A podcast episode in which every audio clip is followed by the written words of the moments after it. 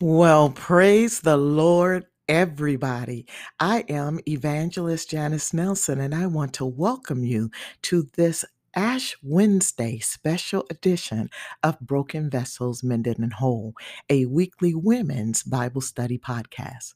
Today is Wednesday, February 17th, the year of our Lord, 2021.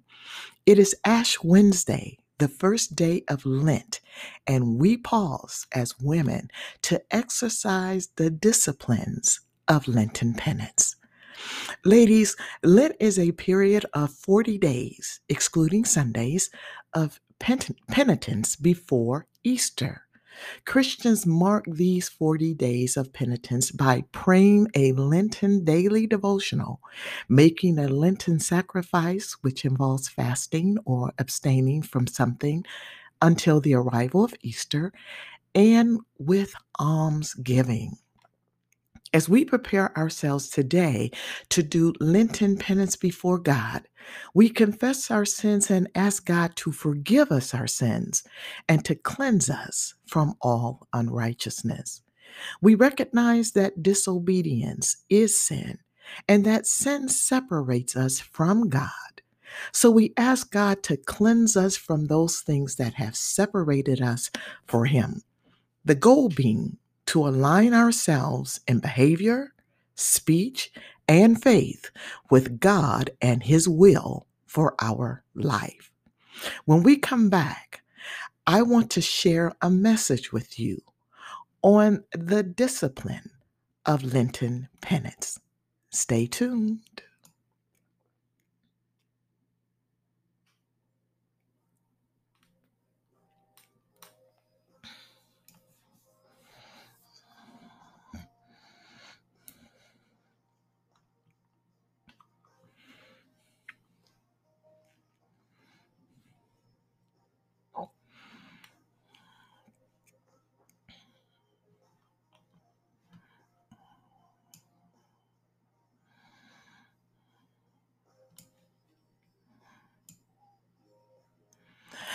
Welcome back to Broken Vessels Mended and Whole.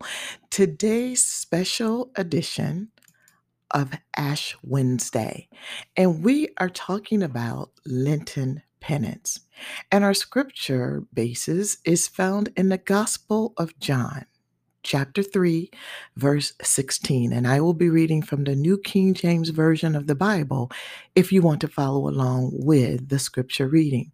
So, beginning with the Gospel of John, chapter 3, verse 16, the Word of God says, For God so loved the world that he gave his only begotten Son, that whosoever believeth in him should not perish, but have everlasting life.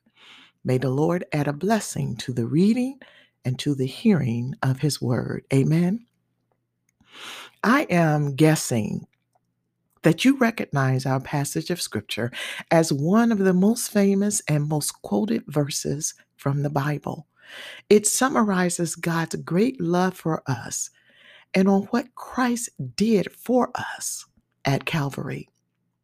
Lent begins on Ash Wednesday, today, and continues for 40 days except Sundays, concluding on Holy Saturday, which is the day before Easter. It is a time for inner examination and a time for reparation when Christians atone for the sins they have committed by exercising the disciplines of Lenten penance, which are prayer, fasting or abstinence, and almsgiving or charity, which means giving to the poor. This is a season in which each of us should take personal spiritual inventory of ourselves in order to prepare ourselves to experience the mighty meaning of the cross. Penance is repentance, which means we humble ourselves and confess our sins through the Lenten penance of prayer, which is the first step to having a fruitful relationship with Christ. In Christianity, contrition is repentance for the sins one has committed. It is a state of feeling remorseful and penitent. And we should be in a state of being remorseful because every time we sin, we hurt ourselves, we hurt other people, and we hurt God who sent his son to die that we might live. It was sin that separated us from God. But penance brings healing by turning our hearts away from sin to a path of reconciliation with God and to a life of holiness lived in accordance with His will. It is interesting to me that the Lenten season begins near springtime. Spring is a time when most of us thoroughly clean our home. We clear away leaves and branches and clutter. We haul away debris, mow and re uh, edge our lawn, clean our gardens and flower beds. We reseed damaged areas of the lawn and prune and trim trees and shrubbery. We get rid of clothing that no longer fit us and clean the inside of our homes room by room, getting the whole family involved with tackling seasonal household chores. It is called spring cleaning. In a similar way, when we exercise the Lenten penance of prayer through humble confession, we focus on cleansing our body temple from wickedness and evil. And this we should do because our body is a temple of the Holy Spirit who is in us, whom we have received from God. God does not want anything to separate us from Him. That is why, in His grace, He calls us back through prayer and repentance. And He has promised that if we confess our sins, he is faithful and just to forgive us our sins and to cleanse us from all unrighteousness. During Jesus' public life, he forgave sin and even integrated sinners into the community. Remember the woman caught in adultery? Jesus did not condemn her. He said, Go and sin no more. And I'm also reminded of Jesus on the cross. He who was without sin was condemned to death and nailed to a cross between two known criminals. The Bible says one of the criminals who hung there hurled insults at Jesus. But the other criminal rebuked him, saying, Don't you fear God, since you are under the same sentence? We are punished justly, for we are getting what our deeds deserve. But this man has done nothing wrong. Then he said, Jesus, remember me when you come into your kingdom. This man confessed his sins and self abased himself as Lord than Jesus, acknowledging Jesus' innocence. But more importantly, he confessed with his mouth that Jesus was who he said he was when he said to the other criminal, Don't you fear God? Jesus answered, Truly I tell you, today you will be with me in paradise. This is the definition of salvation. Confessing, confessing with your mouth and believing in your heart that God is who He says He is. And when we do this, grace happens immediately. Not a month later or a week later, immediately.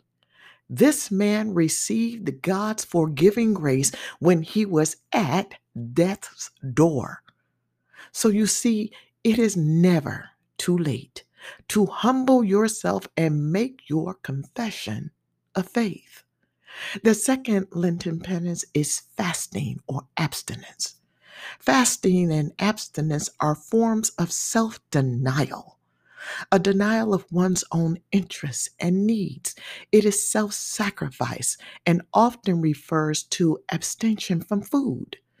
during Lent, the purpose of this spiritual fast is for the believer to show restraint and self control.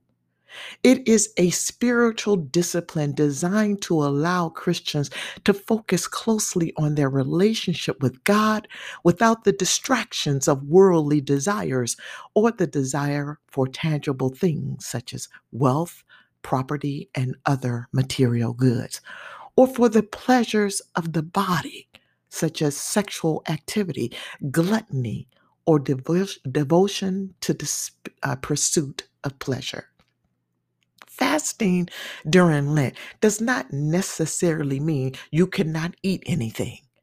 Some churches may place restrictions on specific foods, such as meat, or recommend how much to eat. In some churches and for some believers, fasting extends far beyond food to abstaining from a particular vice like smoking, drinking alcohol, or viewing pornography. The goal of fasting is to steer the believer's attention away from temporary satisfactions so that they are better able to focus on God. This comes from the Bible passage found in Mark chapter 1, verse 12, where after Jesus was baptized, the Bible says the Spirit immediately drove him out into the wilderness, where Jesus fasted for 40 days and was tempted by Satan. These 40 days were a time of great trial for Jesus, which he could not avoid, and neither can we. The Lenten season is a time when Christians remember Jesus in the wilderness and come to recognize our Lenten fast as a time when we feel the need for Jesus in our life all the more, and it prepares us for the crucifixion and resurrection of our Lord and Easter celebrations. If we could, if we could, some of us would prefer to skip this period of remembrance and preparation due to the challenges that come with fasting, like hunger and resisting the temptation to eat, like confronting our human weaknesses when we yield to temptation and eat that burger and fries and realize we are merely fresh, flesh and blood with human frailties. Fasting forces us to seriously examine our faults and seriously consider the temptations that are as close to us as the nearest fast food restaurant.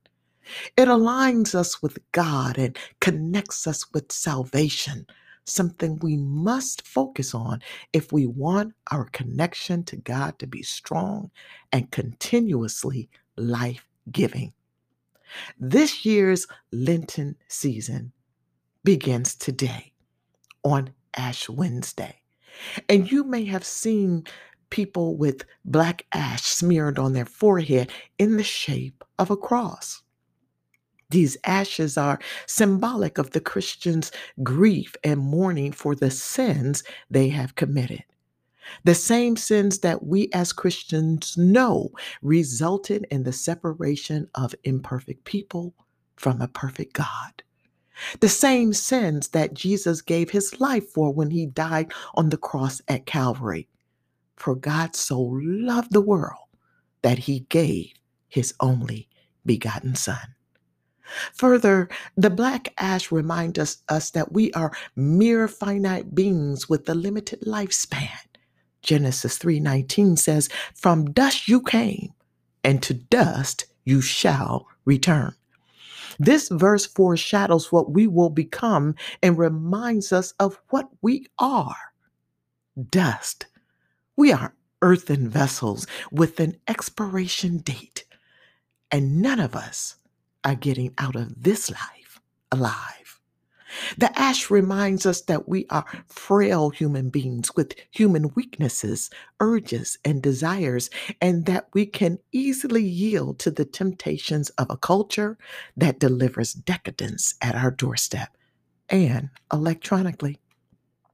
And it is to this end that we realize that Lent is about much more than abstaining from food or other vices. It is about looking deep within ourselves at who we are and what we need Jesus Christ and his forgiveness. So, when we exercise the penance of fasting during Lent, our experience should not just be about going hungry, but about honestly confronting what feeds us in every sense. Ask yourself, what is it that I cannot do without? What do I crave? Beyond that burger and fries, do you crave attention? When you are serving in ministry, are you the type of person who cannot serve God without receiving some expression of gratitude from the pastor? Does your ego need stroking 24 hours a day, seven days a week? Give that up, and you will feel pains like you've never felt before. Because for some of us, the most difficult fast is not giving up food, but giving up power or gratification. When you fast and the consequences of your fast hit home, diarrhea is self inflicted. You are hungry. Your stomach feels like an empty pit. Your body weight decreases. You feel hunger pain shooting through your abdomen. You are too exhausted to walk up a flight of stairs. And you begin to question the motivation for your Lenten fast. Seek an intimate communion with God. Remember Jesus fasting in the wilderness for 40 days, being mercilessly tempted by Satan to disobey God. What did Jesus do? He quoted the word of God, which is the sword of the Spirit. Man shall not live by bread alone. And do not put the Lord your God to the test. And Satan, unable to defeat Jesus, left him. Then the Bible says angels came and ministered to the Lord. And Jesus needed the ministry of these angels because this was not a play date between Satan and Jesus. It was a real battle. Satan came to kill, steal, and destroy. His goal was to destroy God's plan of salvation for you and for me by getting Jesus to sin, because there was no way a sinful Messiah could be a worthy sacrifice for mankind. But Jesus was and is more powerful than Satan. The Lenten fast is a sacred discipline and a time for spiritual growth and renewal. A time to reflect on God's great love for us and on what Christ did for us at Calvary. And our Lenten fast should reflect Jesus' deprivation in the wilderness and test our self discipline. And when you fast, Jesus said, Do not look somber as the hypocrites do, for they disfigure their faces and show others they are face- fasting. Truly, I tell you, they have received their reward in full. But when you fast, put oil on your head and wash your face so that it will not be obvious to others that you are fasting, but only to your Father who is unseen. And your Father who sees what is done in secret will reward you. And this brings me to the final Lenten penance, which is almsgiving or charity, which means giving to the poor. Here is what God says about giving to the poor. Deuteronomy 15 11 says, There will never cease to be poor in the land. Therefore, I command you, you shall open wide your hand to your brother, to the needy, and to the poor in your land. Proverbs 4:31 says, Whosoever oppresses a poor man insults his maker, but he who is generous to the needy honors him. Acts 20, verse 35 says, it is better to give than to receive. And Luke chapter 6, verses 20 through 21 says, Blessed are you who are poor, for yours is the kingdom of God. Blessed are you who hunger now, for you will be satisfied.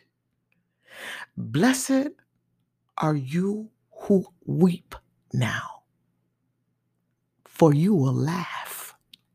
The Bible is full of wisdom about God's great love for poor people living in poverty and our responsibility to help.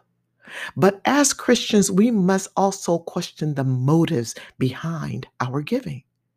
Christ calls and obliges us to mm. contemplate the benefit of why we do what we do for others and to consider the benefit of helping others without receipt of an award or privilege granted or acknowledgement of merit. For by grace are ye saved through faith, and that not of yourselves. It is the gift of God, not of works, lest any man should boast.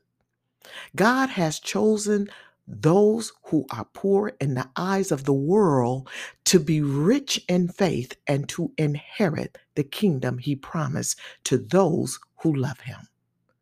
When Christians exercise the Lenten penance of almsgiving, what we do, we do for God out of our love for Him and for the benefit of His kingdom and the glorification of Christ, who, in obedience to the Father, bled, suffered, and died a criminal's death on the cross of Calvary for the remission of our sins.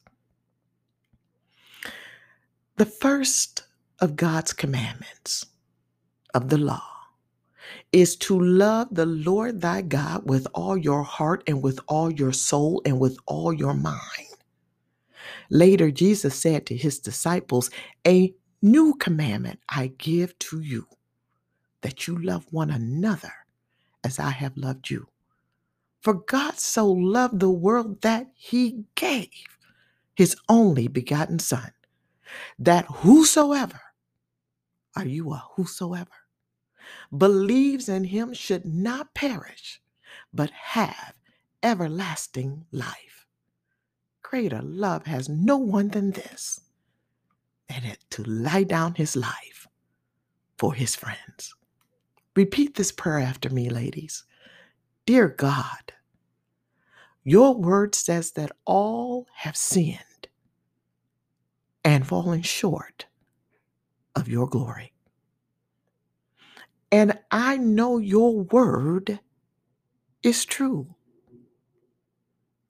I am thankful for your promise that if I confess my sins, you are faithful and just and will forgive me my sins and purify me from all unrighteousness. So I confess that I have sinned knowingly and unknowingly. And I am in need of your forgiveness. Your son Jesus said to me, Whatsoever you ask in my name, that will I do that the Father may be glorified in the Son. So, in the name that is above every name,